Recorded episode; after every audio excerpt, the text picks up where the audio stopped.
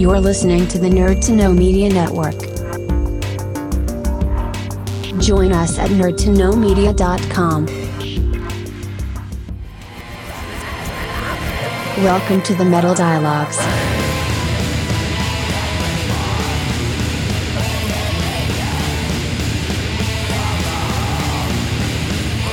Hello, everybody. Welcome to Nerd to Know Media here on nerdtoknowmedia.com, Spotify, YouTube, Twitch, all that good stuff. We are everywhere. And of course, you can reach out nerdtoknowmedia at gmail.com or comment below or whatever. We are not hard to find. Um, we have so many great shows that, as it is, that I was hesitant about launching another one. However, once circumstances around this guest happened, I realised from the dark isn't going to do it.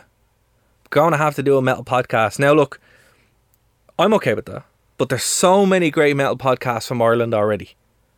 Metal Cell, you know, Carl's podcast, King Woe's Court, From the Depths, uh, Dial M for Metal, Put the Metal on, uh, Cranium Titanium. There's, you're absolutely stocked for metal podcasts, and they're all great. I I enjoy them. I've been on a bunch of them. I love being on them. Few I haven't been on. Um, look, hopefully be on them one day. But um, you know, I, I didn't want to do my own metal podcast. The lads have it covered. However, I had to for this, and it got me thinking. Well, what's a different way to do it? The metal dialogues. Well, instead of coming at it going right, well, you know, we'll have this person in from the band to talk about what's going on. It's more kind of like, well, an overall topic of metal in general you know and, and this one uh, sums up my mission statement for for this podcast. Dr jeremy j. Swist at metal classicist. Follow me on twitter. I checked out some of his stuff on heavymetalclassicist.com sorry dot home dot blog and it's great. He breaks down classics in metal through different lenses through different periods through different themes. So Iron Maiden, Sabaton, a lot of um, folk metal, uh, a lot of power metal, loads of power metal, all kind of done through this, le- and some black metal as well through this lens. And if you guys don't know what classics is, it's the study of ancient Rome and ancient Greece. And that's my background. I spent way too much time studying classics in college, and it's very rare that you get that overlap. You know, you I can count on two fingers the people who like metal and classics, in my experience, uh, one of which is, is, still a very good friend of mine. However, if you're a, a, Horrenda fan or an Otis fan, you know, you would have seen my own use of that in artwork or song titles or anything, or even the name Otis, that's, that's a reference to the Odyssey, you know. Um, so I had to jump on this opportunity to, to interview this guy. And I can honestly say it's one of the best interviews I've ever done, one of the most exciting interviews I've ever done, and one of the weirdest conversations I've ever had because I've never had a, an hour long conversation with someone who knows so much about metal and so much about classics at the same time. And he pretty much said the exact same thing. And that's a huge honor for me um, as well. So, you know, I didn't want to do a metal podcast of my own, but I am happy that it's here. Now, going forward, will there be other shows? Maybe. But all I can say now is check out this show. It's absolutely rad. Um, I'm really happy that we got to do it. I'm really happy that to present it to you guys. Um, but look, subscribe. Or better again, email us. nerdtoknowmedia at gmail.com with your ideas. If you're in a band, if you're a metalhead, cool man. Let's or or women, of course. Um, you know, you're welcome. Everyone's welcome. Uh, email me. You want to come on the show? Cool. Let's set it up. You know. Um, that's what the Metal Dialogues is all about. It is about these great conversations about metal, and here is one coming up right now. Dr. Jeremy J. Swist, the metal classicist. Here we go on the Metal Dialogues.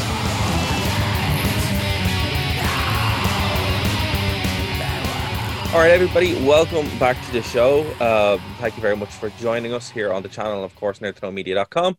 I it, I am very blown away uh, by having this uh, this particular guest on uh, with me today. As you guys know, ancient history is is kind of a a love of mine, so it's my honor and privilege to have Dr. Jeremy J. Swist, the the metalhead classicist or heavy metal classicist himself. Welcome to the show, sir. It's uh, it's a great honor. Hey, it's uh, great to be here. Thanks for the invitation. No worries, no worries. Um, I it's weird, right? Because like I have a lot of friends who are classicists and metalheads, but that kind of that coming together is is less common than you would think. Um, surprisingly, you know, it's what what what kind of got you into the well, first of all, how long have you been a metalhead, and what got you into that? And then we'll talk about how you ended up looking at classics.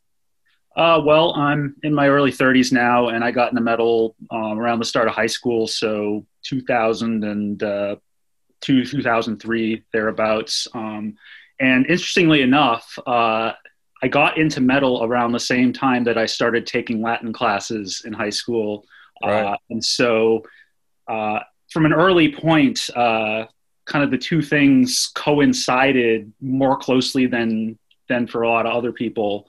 Um, and uh, you know, from time to time, I saw how they combined, but it wasn't really until I uh, got to grad school in classics that I started realizing that there's some potential here for uh, research. Mm.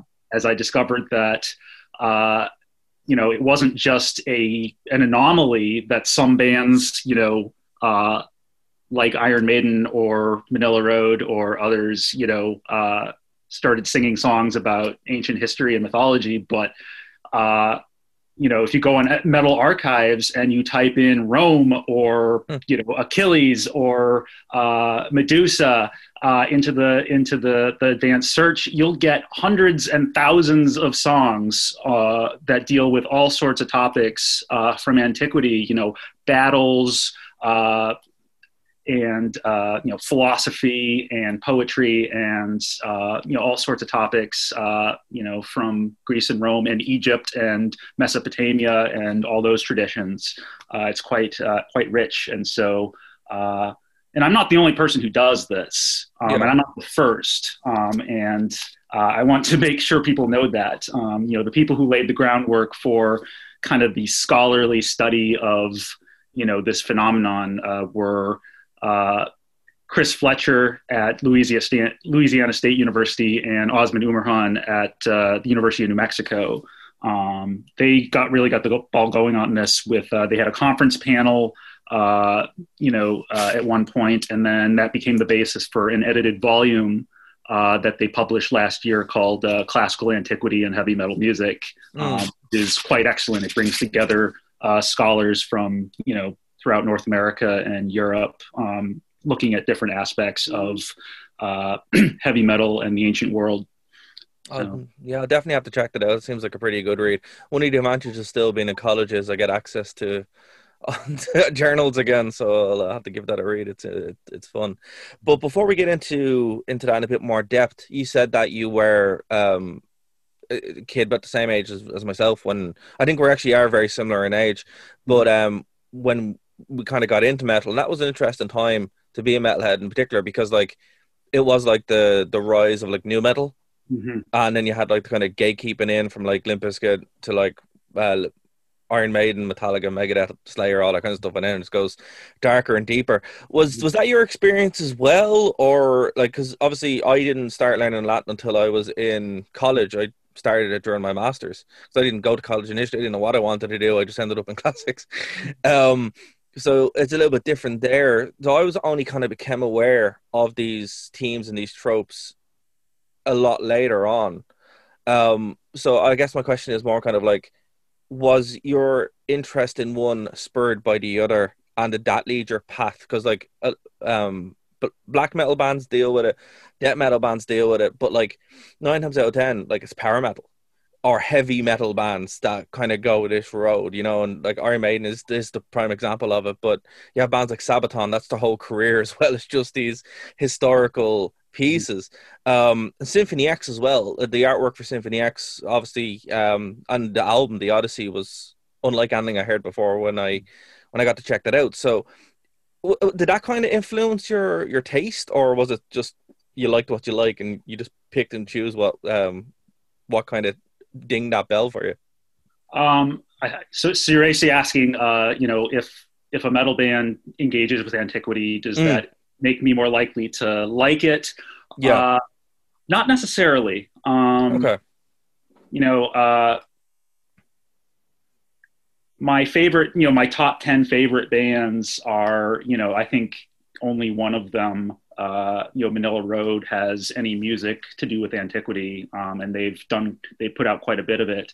Um, mm. But besides that, uh, you know, I didn't really let that dictate my taste. Uh, you know, I prioritized, you know, whether the music sounded good to me. And, uh, you know, when I was, you know, I did do the the nu metal route around that time, and uh, you know, eventually, you know, got into Slayer, and it went from there. But uh, that's usually know, what happens. you find but, Slayer, and then it goes. Yeah, but uh, you know, also very quickly, um, I got into black metal, especially symphonic black metal, mm. um, because I was raised on classical music. Yeah, um, and like my father's a pipe organist, and so like that was the stuff that I guess really resonated with me um, the most. Um, so, um, yeah, uh, it, for a long time, you know, it was just more. It seemed more of a novelty, you know, when a band just happened to, um, you know, sing about Greece or Rome, um, and I liked it like, you know, uh, one of my favorite bands is Aborym from Italy, and they have this song called Roma Divina Urbs, uh, mm. you know, about, you know, the, the, it's a song about basically uh, the ancient Roman spirit, you know, uh, rising from the depths of hell uh, and overthrowing the Catholic Church and reestablishing, you know, Roman glory in in Italy and all of that. And so it's just it's just a really cool song. And I was like, and I, you know, at the time I thought, you know, this is uh, I wish more bands did this, but thing is, I just didn't. I just wasn't uh, looking in the right places at the time. Um, yeah. and obviously, the internet has kind of like blown that up now as well, where like, you, you know, you can go to Metal Archives and you can type in whatever you want and be like, any any genre you can think of, any topic you can think of, it's there. You know, um, so that is pretty cool in and of itself. It's weird. That's a weird like concept for me. That that um that band because it's like Catholic Church is Rome. you know, it's weird. Um, but anyway, that's a whole that's a whole other topic. Um, but yeah, look, you have um, you have a lot of work. Uh, obviously, the stuff that's up on uh, the website, heavy metal classics, uh, classics.com, uh, home, blog. And um, your research interests are pretty cool as well, like outside just the music stuff. Um, imperial Greece and Roman historiography, um, and then classical reception and heavy metal music. Why did why did you go? And I have to ask this: uh, late antiquity. What drew what drew you to late antiquity over just sticking with uh, the imperial period? Um,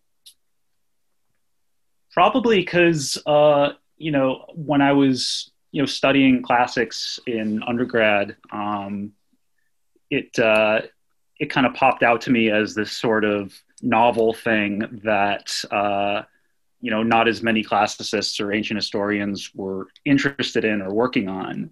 Right. Um, so you know when you think of classical Greece and Rome, you know classical Greece is you know fifth century Athens roughly, uh, and classical Rome is you know around the the first century BCE CE around the Augustan age, mm. uh, and then you know late antiquity, you know, the later Roman Empire is sort of had traditionally been sort of maligned as this period of decline and you know the literature is all derivative uh, and uh, you know the government had become you know uh, had suppressed you know free thought and all of that with you know with the with the rise of Christianity and everything mm. and you know those I think it's a lot. Of, I think Edward Gibbon had a lot to do with sort of, uh, and just the Enlightenment in general um, had a lot to do with kind of entrenching those attitudes um, toward, you know, the later Roman Empire, early Middle Ages. Um, yeah this concept of the dark ages and everything and the fall of rome was the fall of civilization and so uh, yeah it, and it, uh, so yeah. but it turns out that if you look uh, late antiquity is just a fascinating period because it's like it really sort of explodes the notion that there was this clean break between the ancient world and the medieval world. There was this period of, you know, transition where these kind of new ideas were coming in and interacting with old ideas in these new and interesting combinations um, I feel like it's a more it's a very relevant period because suddenly you have institutions like the Christian Church, uh, you know, interacting with elements of pagan antiquity, um, sometimes in cooperative ways, sometimes in antagonist, antagonistic ways. Mm.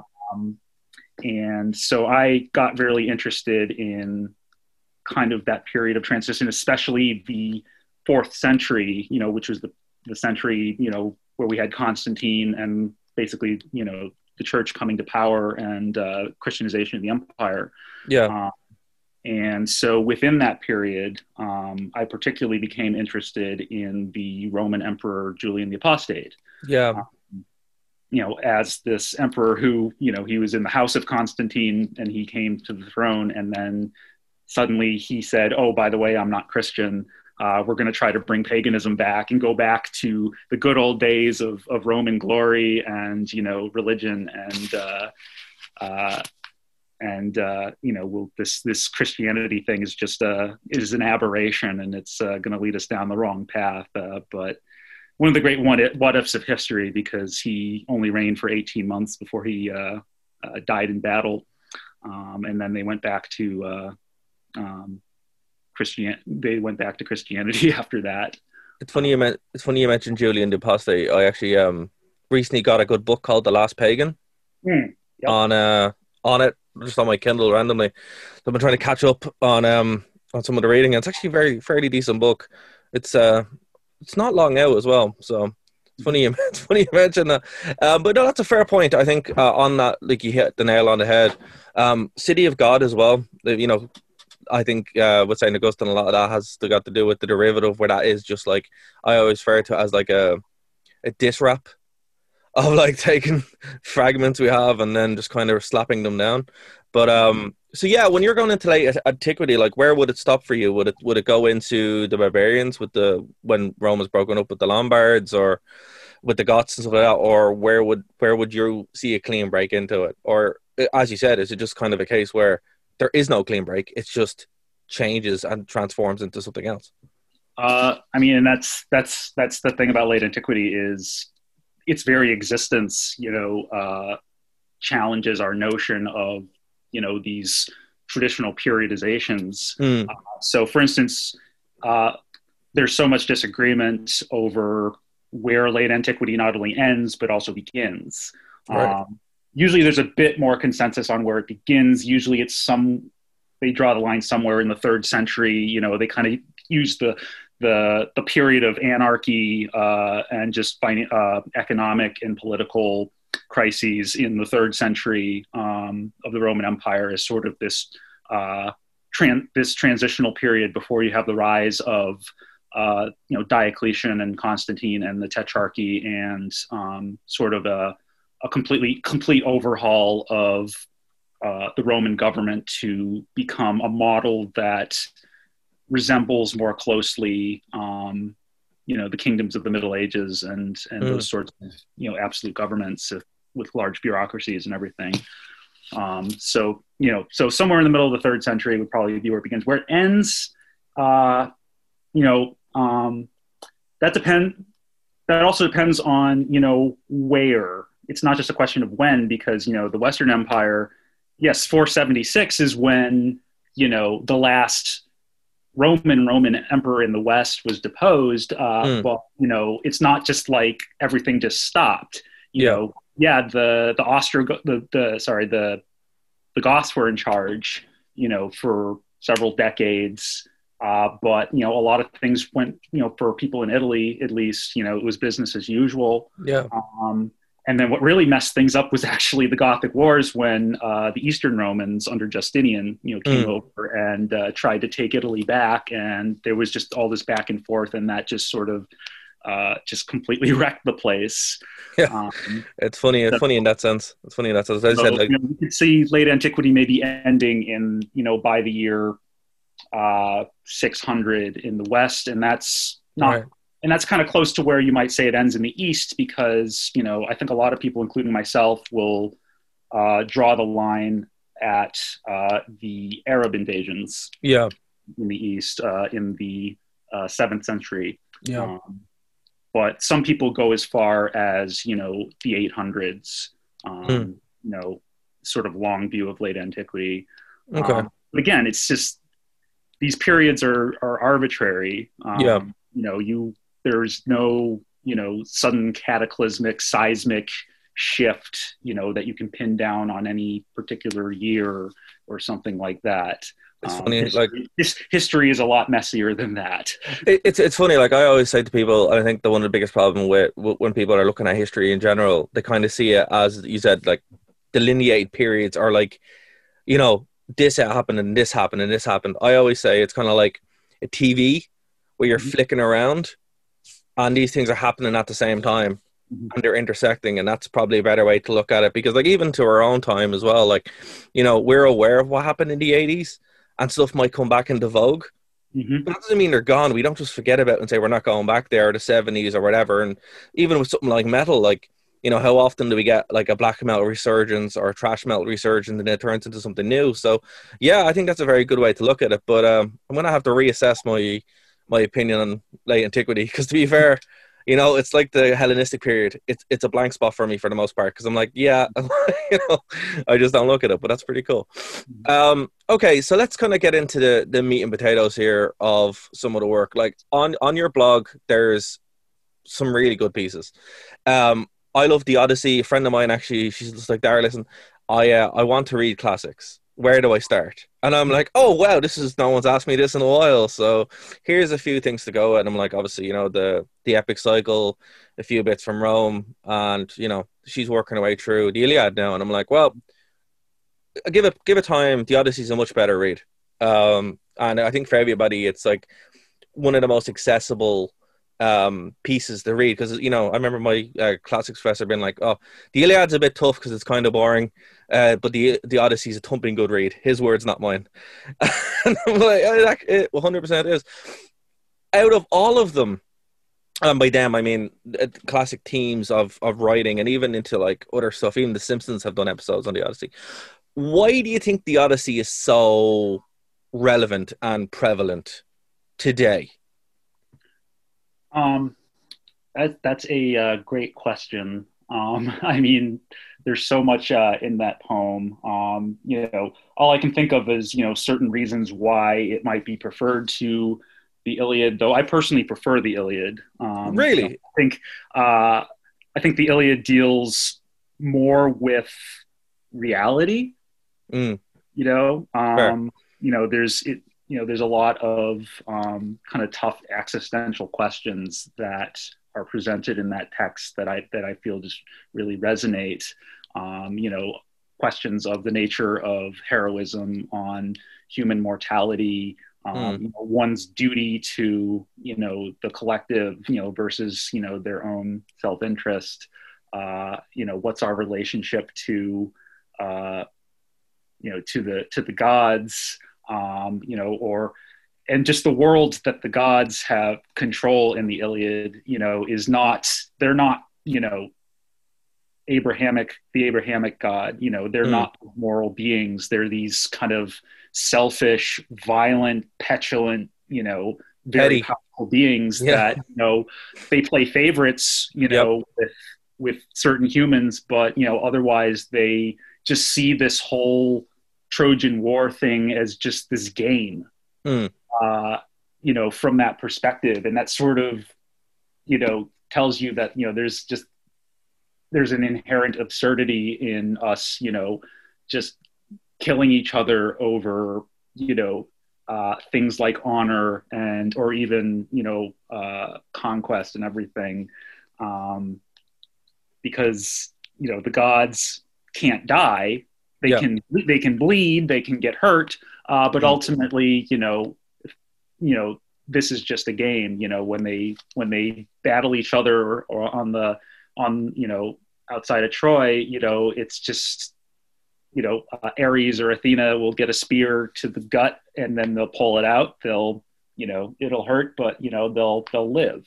Yeah. Um, for the humans fighting, you know, this is you know it's terminal um, you know this is kind of what defines us yeah um, so you know I know you asked about the Odyssey, but you know I had to approach it. No, know, it's it, no. To be point, I had I had to I had, I had, to get, do my piece on the Iliad just to explain my own preference for it. No, it's um, fair. It's fair. And I think as some and you know uh, you know I think the Iliad also just has more resonance with uh, you know with, with certain genres of metal uh, in that regard you know because um, it's just i think it's just darker. But see that's that's that's that's, what that's kind of what i'm getting at. That's exactly what i'm getting at. It's just like it's like for me my personal favorite of all of them is the aeneid because i'm uh, you know i love augustus right? And it's it's proper just fan fiction uh, augustus, augustus propaganda. So i like the way it's remixed and it's kind of has the best, best of both for me. But mm-hmm. most people don't know that exists most mm. people are aware of the Trojan War, but they probably haven't read it. But for some reason, the Odyssey just has this kind of overarching appeal that kind of dwarfs anything else. And I'm just kind of always taken back by that because going into the Iliad or whatever, as you said, it has those darker themes, and the Odyssey kind of is just a, you know, a, a kind of a drunken, a drunken romp through the ancient world, you know. Um, but what, why is, why do you think those themes aren't picked up in metal, which is darker, but you know, Symphony X will go and do a, you know, a concept album on on the Odyssey, right? I mean, you know, the Iliad and the Odyssey are certainly you know picked up by metal bands across the spectrum, you know, for for all very good reasons. Um, mm. And I mean, with the Odyssey, uh, you know whereas the you know whereas the iliad is sort of decentered like yes it's about achilles but it's about so many other people you know and this is sort of a clash of armies and and and, and the clash of the gods and everything whereas hmm.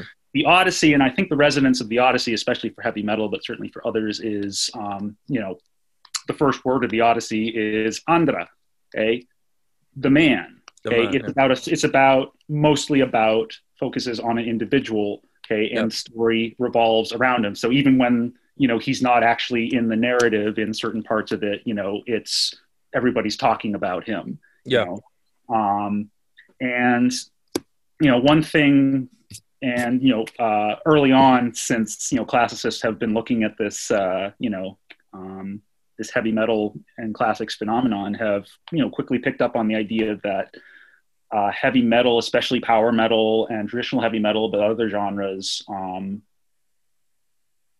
it's a film. It's a form of escapism, you know, right.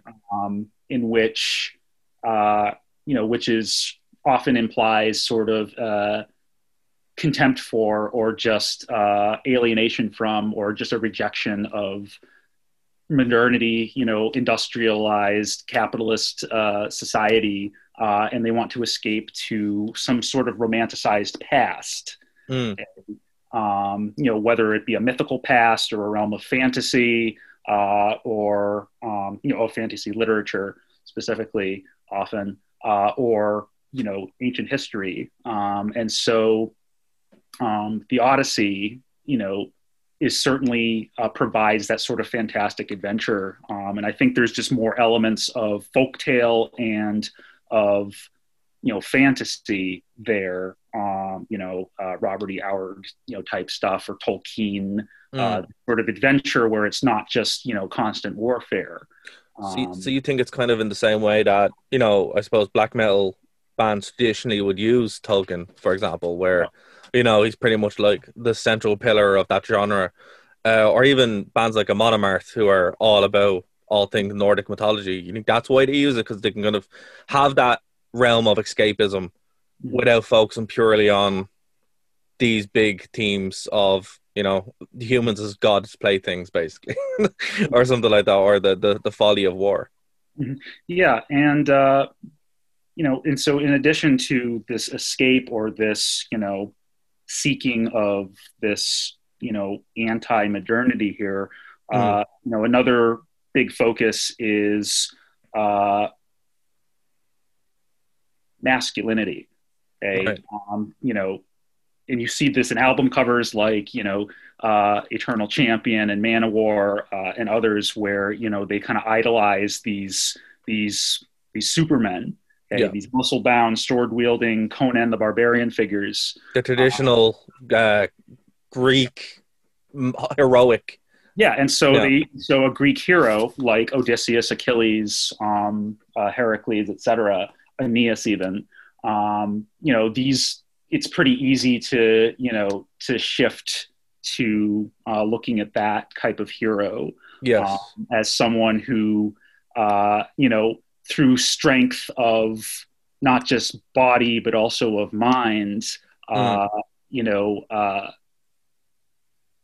faces these challenges. Um, you know, reclaims their homelands like Odysseus does, uh, and also resists uh, temptations um, as sort of a way of proving their masculinity. And I think what one appeal of the Odyssey for a lot of heavy metal bands is it's not just a way to present a model of the ideal man, a, the ideal warrior that they want to embody in their music, Mm. um, but also there's several uh, feminine figures in yes.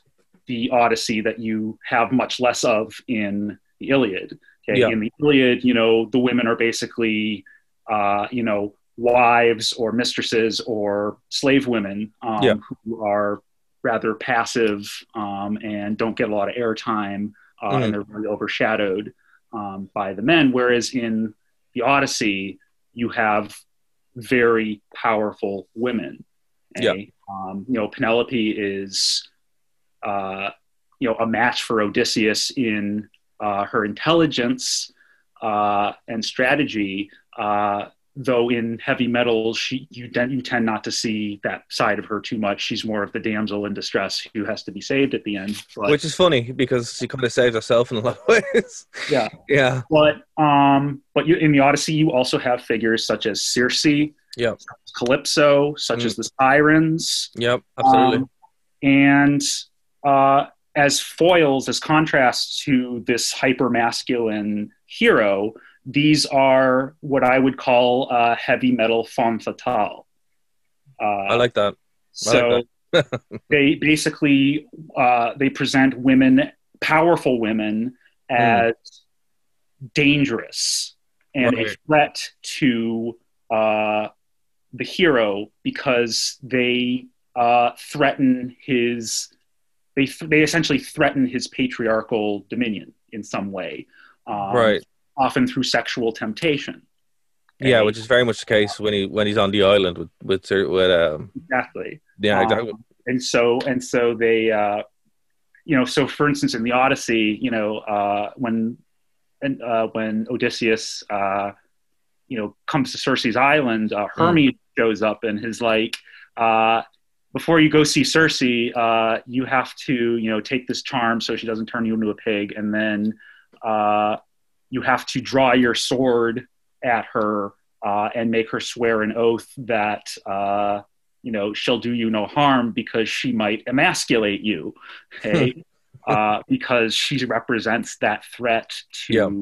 um, to male power okay, by being not just a powerful and magical sorceress but also a fiercely independent woman somebody who lives exists outside of human society okay outside of the patriarchal civilization Mm. okay um, which is why a lot of these why these witches and goddesses and monsters in the Odyssey are represent untamed civilization. yeah Okay, it's it's it's that kind of it's that othering of different cultures Yeah. and it's it's it's funny that you mention it as well because like a lot of the a lot of bands that would do that would be kind of you know criticized sometimes for having that that view but do you think it's it's it's less of a case of they have that view and like they're just out out going out of their way to put put that into their music or it's just like it's just part of who they are and they're reclaiming parts of this in this story that they're able to identify with based on where they're from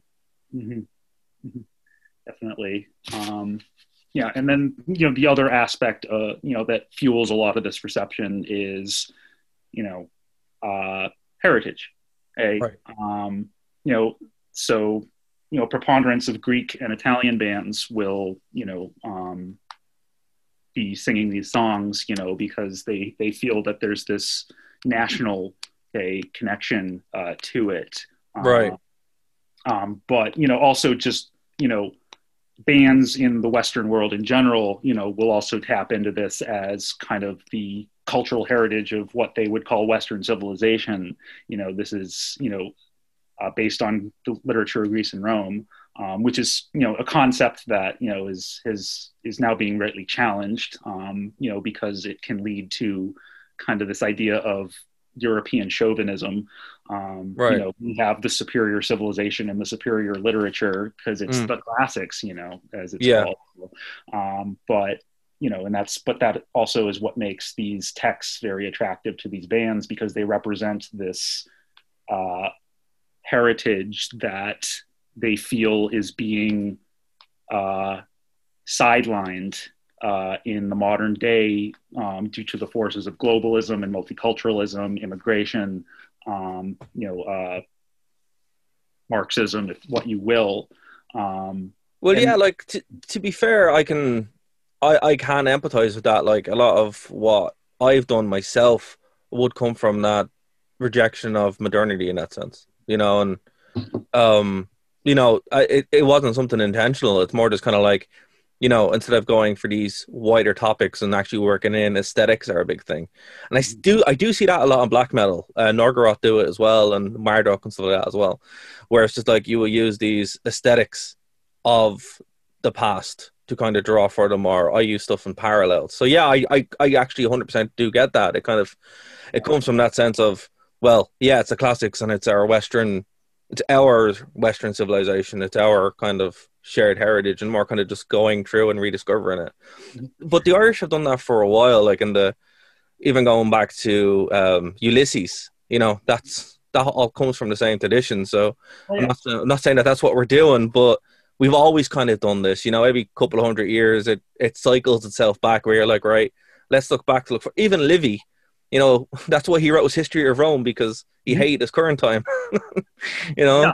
yeah So- um, and yeah you see this a lot um, you know uh, you know livy is part of you know the augustan project of you know uh, going back to good old fashioned roman values you know Yep. uh, this is how we were when rome was founded and this is how we should be again um, you know dare i say you know he had the message of you know make rome great again you know but uh, um, you know and livy certainly had his own you know independent ideas and he wasn't just it wasn't just augustan propaganda but he certainly wrote you know his history you know uh, in order to express definitely plenty of distaste for the present because he began writing the thing you know when the civil wars were still you know smoldering. Yeah, um, and you know he didn't finish it until you know a little after Augustus died, but you know it took a while.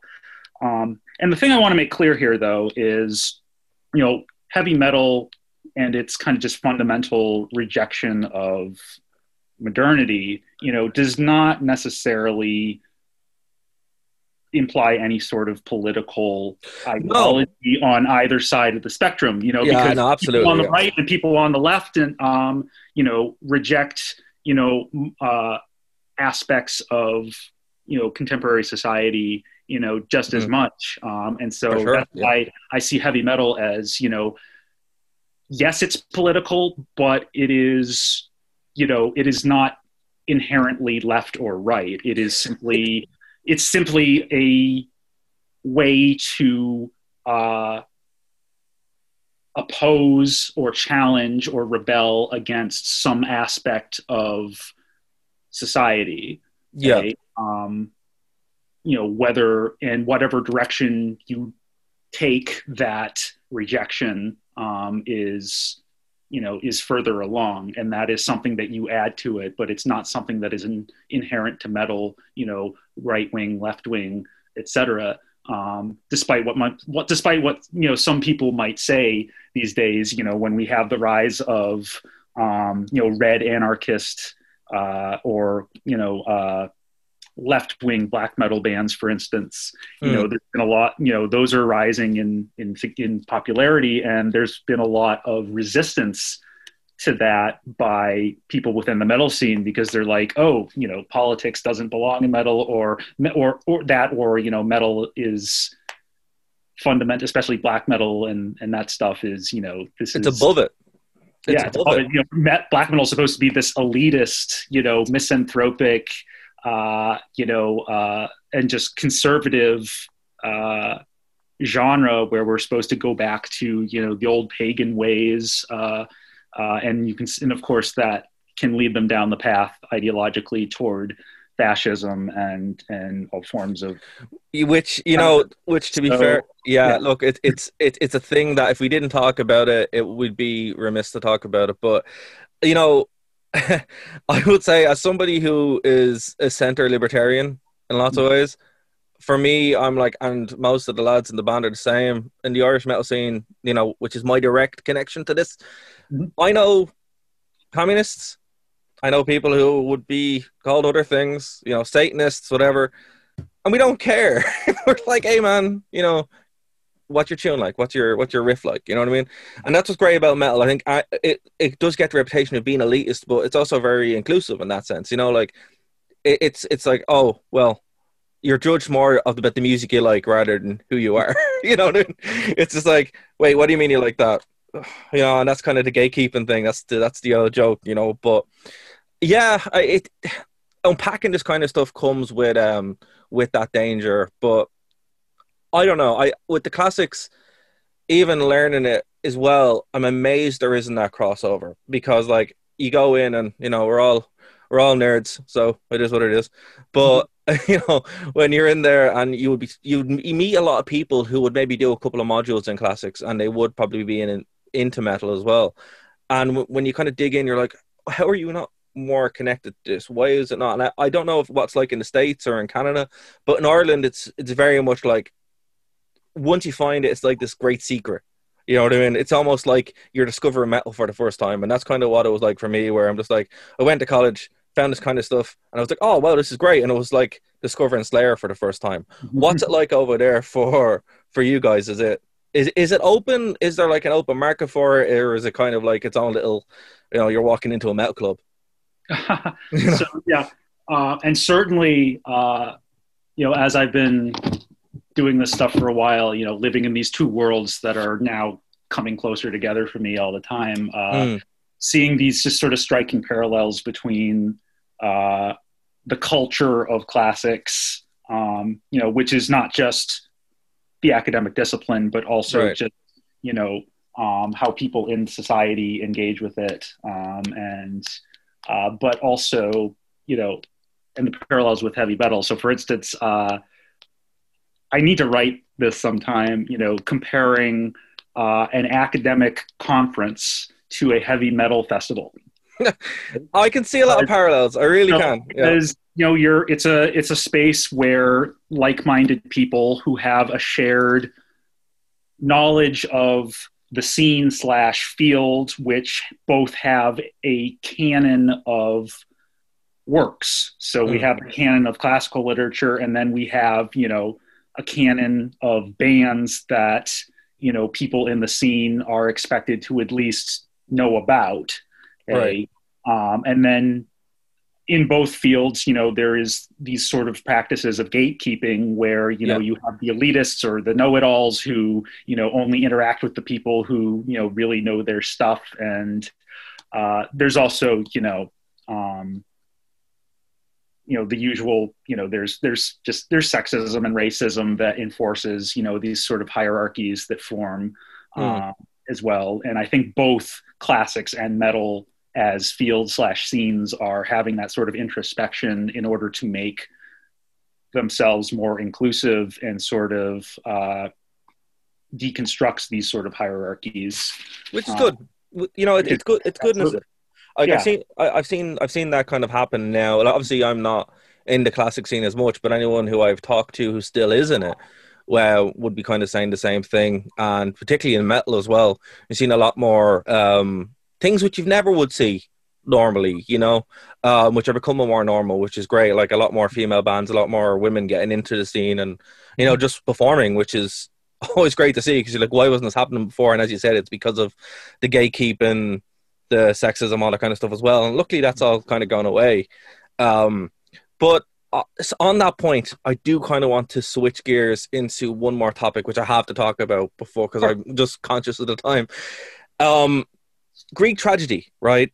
Now, Rome is my my thing, right? I love Rome, but I am kind of obsessed with Oedipus Rex, right? Mhm. As far as like, we're doing a music video at the moment, and literally, there. I don't know if you've seen the BBC production, the 1957 production of Oedipus Rex with the weird masks. like the crazy oh, elongated masks. Familiar. I'm familiar. I've seen the pictures, but I haven't seen the the production. It's good. It's very good. And I'm like, hey, uh, what I've mainly use classics nowadays for is, hey guys, I have ideas for either song titles or aesthetics. That's what my classic education gets me nowadays.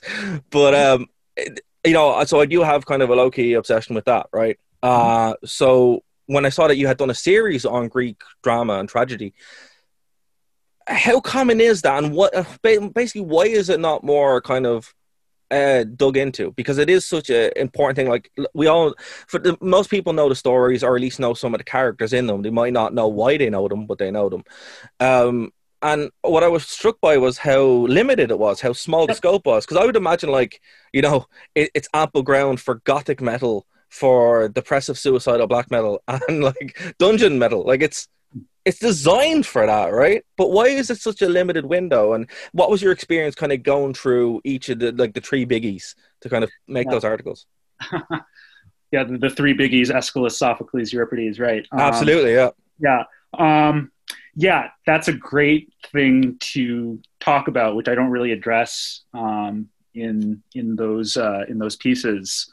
Um, you know, there is a very limited reception of Greek tragedy um, in heavy metal. Um, there are some prominent things, like for instance, you know, Virgin Steele's House of Atreus uh, al- uh, double album, mm. you know, from Aeschylus's Oresteia, yep. uh, you know, is one of the you know landmark uh, foundational. Uh, it was one of the first just concept albums that adapted classical literature you know entirely before that you had kind of one-off songs you know like Flight of Icarus and all that. Yeah. Um, so you know, there's that, but it didn't, and that's that perhaps set the trend for you know adapting classical literature to to whole albums. But um, yeah, um, you don't really see a lot of um, tragedies adapted that way. Um, you you bring up gothic metal, and so uh, you know which where there is more of and gothic metal, symphonic metal, and combinations thereof, you know, those are genres where you have um, you more often have uh, women uh, musicians and vocalists and and, and that's why I think it'd be lyricists. And so that's yeah. why, for instance, with Euripides, you have uh, songs about Medea and the and the, the play the Medea. That's um, it. The oh, and like again, like you know, I remember a lot of women in my in my class would always go to Medea. It's a very uh, obviously it's a, it's a very female centric thing, but it just seems to resonate very uh, actually pretty much in the same way that like as you said the manly Odysseus thing yeah. resonates with men. Medea seems to do the exact same thing for women.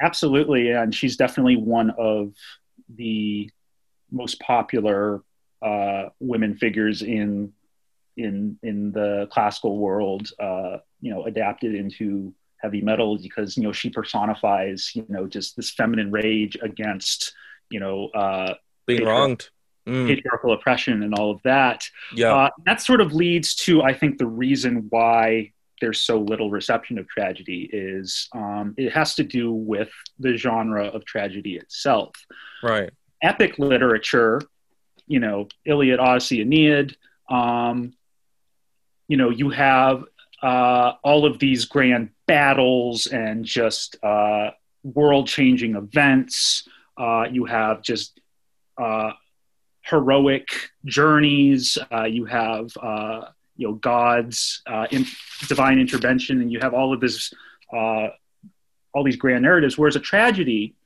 um, you know, if we go by Aristotle here, he says you know a proper tragedy has to take place within a single day it has to take place in one spot usually.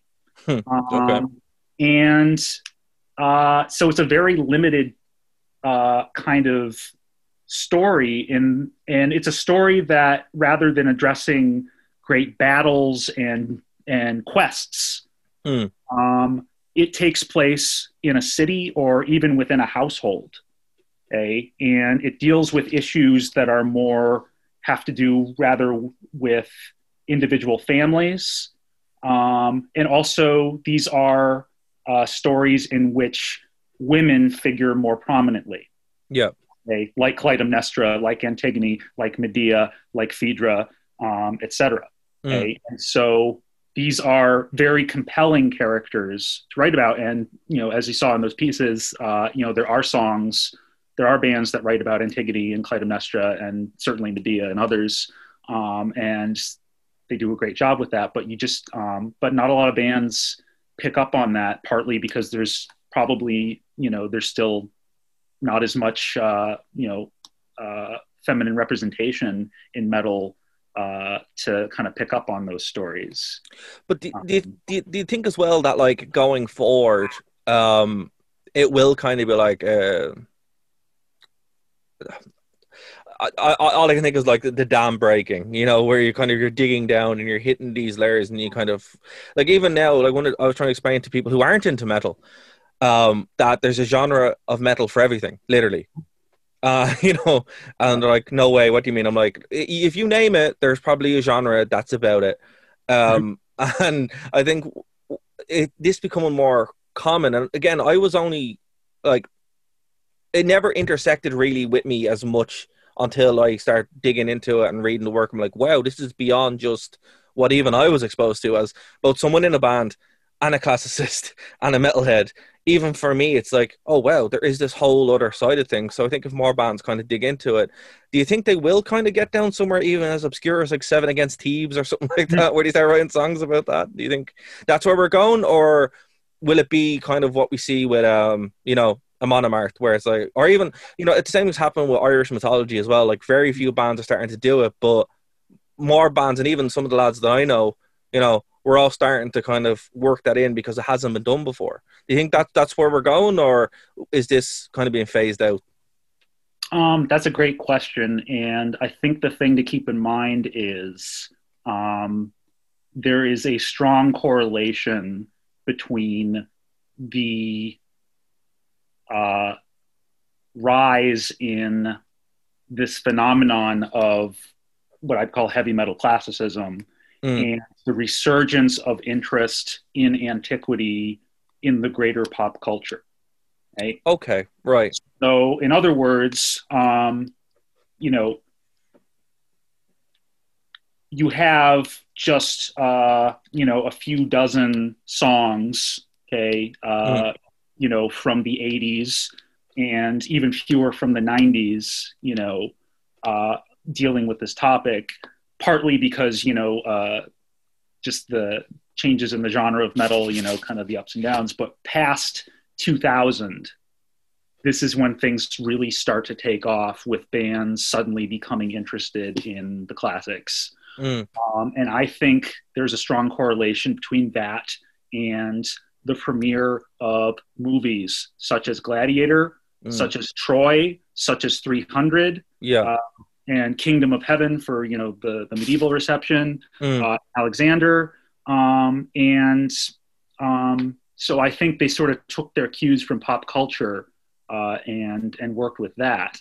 Um, and I think there's and metal I think has done that you know since the beginning. Yeah. So Black Sabbath, for instance, they named their band after a '60s horror, horror movie, movie, and they essentially created music that sort of uh, was an extension of that aesthetic. Of yeah, sort of hammer horror films, mm. uh, and you know, and I think just um, and then in the '80s you had movies like Clash of the Titans, uh, and then you had people, you know, these inspired by these sword and sandal flicks from then, uh, taking them and writing songs about it, and so uh, when the classics kind of resurged on the silver screen uh, in the early 2000s and just this trend continued, then I think that spurred a lot of this kind of creativity, for better or worse. Um, right. So, for instance, uh, one of the most popular topics in ancient history that metal bands write about is the Spartans. Yeah. And especially, you know, the Battle of Thermopylae. Um, and a lot of songs, you can see the direct influence of the film 300. They watched 300 and that's it. Watched 300 and wrote a song like, yeah. and they're reproducing all of the you know historical quote unquote inaccuracies because even Herodotus's original quote unquote original version has its yeah. biases and distortions, but and the uh, flying snakes. right? Uh, gold digging ants, yeah. Yeah, yeah, yeah. uh, so, and this is where uh, another aspect that accounts for this phenomenon is, um, you know, in this post 9 11 world, or however you want to call it, you know, I try not trying to be America centric here, but uh, right. there's a rise in nationalist movements. Um, okay. And just sort of this anxiety among more conservative elements in society um, that, and we talked and we touched on this before, mm. where mm. um, you know certain conservative elements in society, you know, are feeling that their these traditional power structures and their culture is being is under threat due to the you know migrations uh, and globalism and multiculturalism and all of that um, mm. and so they are see, they are finding uh, the they they're finding antiquity the ancient past as you know sort of a way to retrieve that heritage um, you know to some degree you know whether if it, it's just pure escapism or it's you know uh, you know a political ideological kind of um, kind of uh, kind of uh, uh, impulse there. Um, so you kind of see it, you kind of see it not going anywhere and kind of being explored for better or for worse in that sense. Yeah, um, because again, um, you know, bands of any political, um, you know, uh, persuasion, you know, find can find relevance in this in this material, and that's what's great about classics uh, and, and, ancient history is that it's it doesn't belong to any particular people or nation or ideology. Um, it's just there. It's mm. the past. It's a past that has a great influence on the world.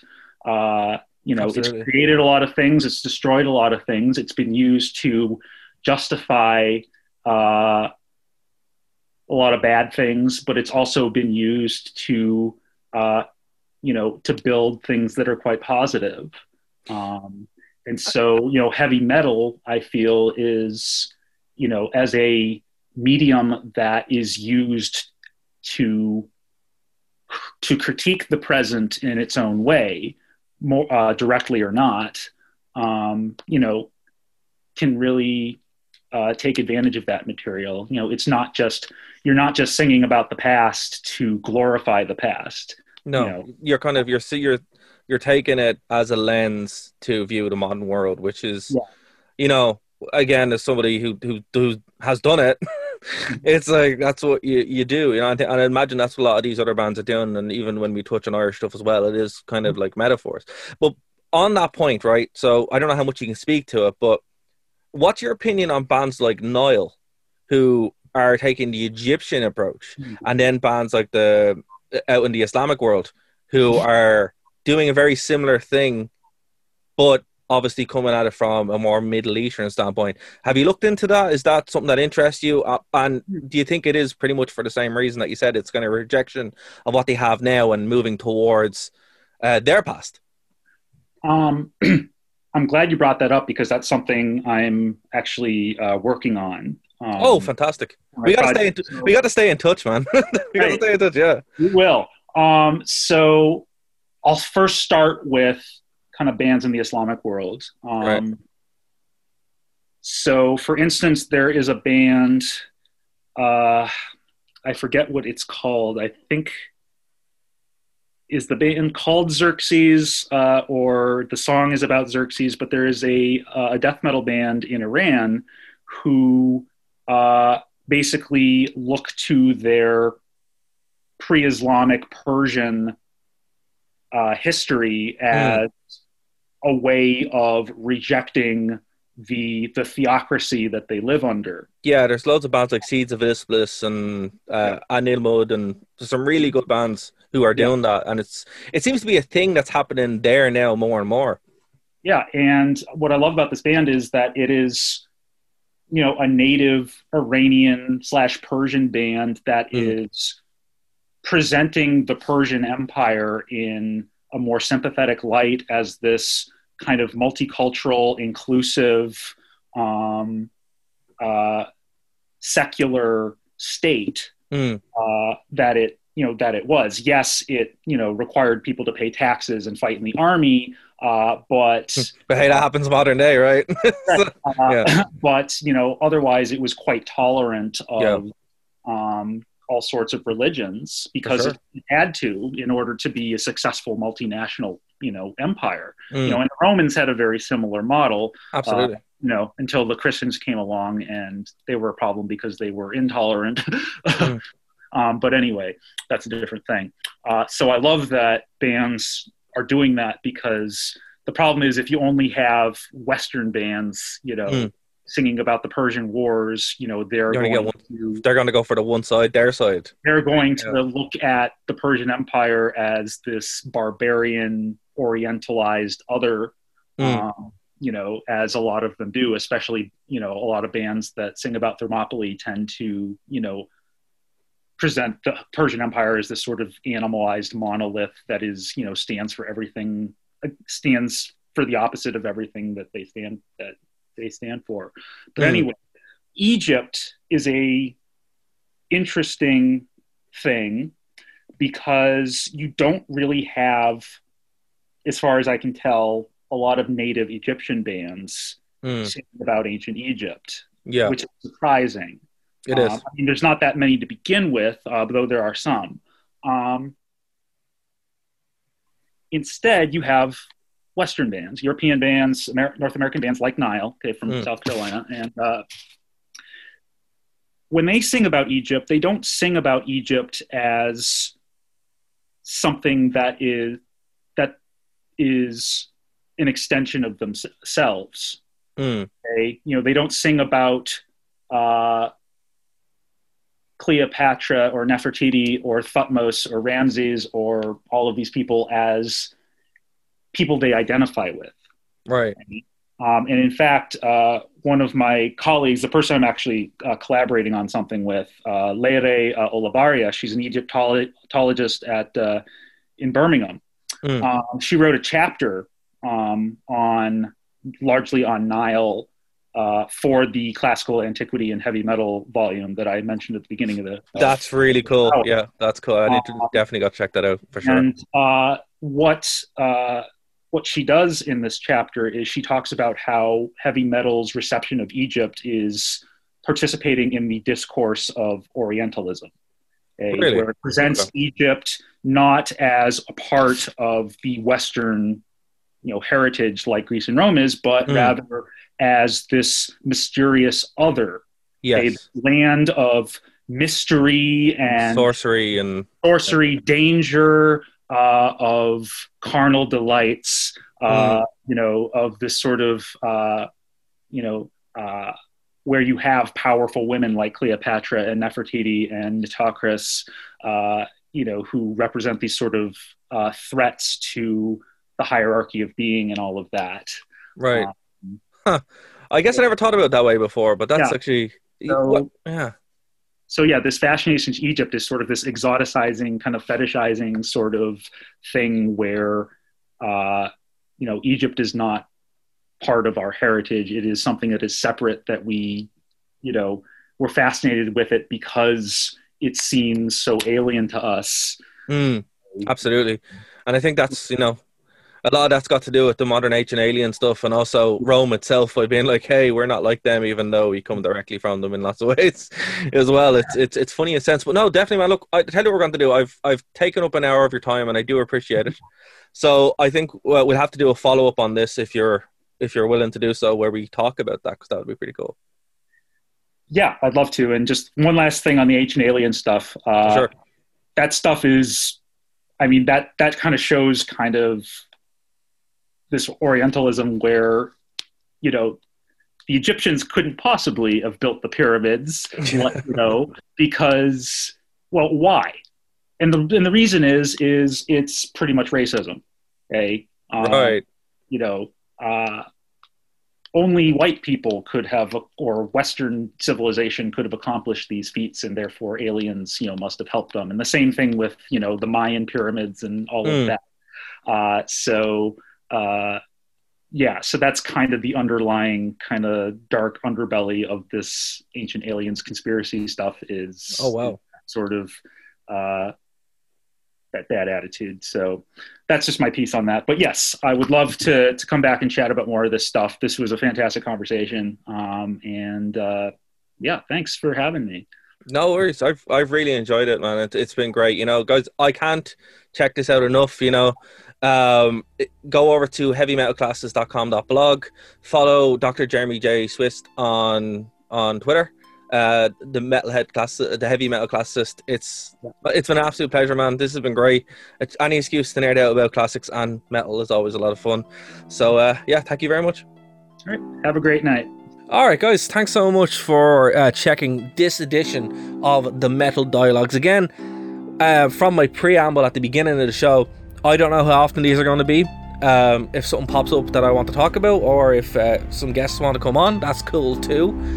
The rest of the crowd might have something, so no commitment. Uh, the best way to stay in contact, uh, if you do like this stuff, is go over to nerdtoknowmedia.com. Like right now, it's all there. All the shows we do up on nerdtoknowmedia.com, also on YouTube, uh, iTunes, Spotify, all that good stuff. So if you like what we do here, if you like the show and want to check out more, even just for another one of these shows, go over, check out all the social media, subscribe to the podcast, and you know, email me nerdtoknowmedia at gmail.com what you want to talk about, what you think about this show, there's any metal topics you want me to talk about, um, or even any of the guys. You know, we're all like, there's a lot of us who are metalheads uh, in there to know media. So um, yeah, excited to see how this goes forward. But again, I want to I want to uh, thank you guys for checking this out. Want to send my sincere thanks to Dr. Jeremy J. Swist Again, check him out. His um, he does loads of podcasts, and you can find the links to it on his uh, his Twitter, social media account. It's pretty cool. His Twitter at Metal Classicist. Again, that's at Metal Classicist. Everything he does, I think he's, he's giving a lecture now on uh, on Zoom, which is going to be fun. So uh, do check that out as well if you if you guys um, are interested. And again, his website is heavymetalclassicist.home.blog. So again, thank you so much, guys. This has been the first edition of the Metal Dialogues. Talk to you the next show.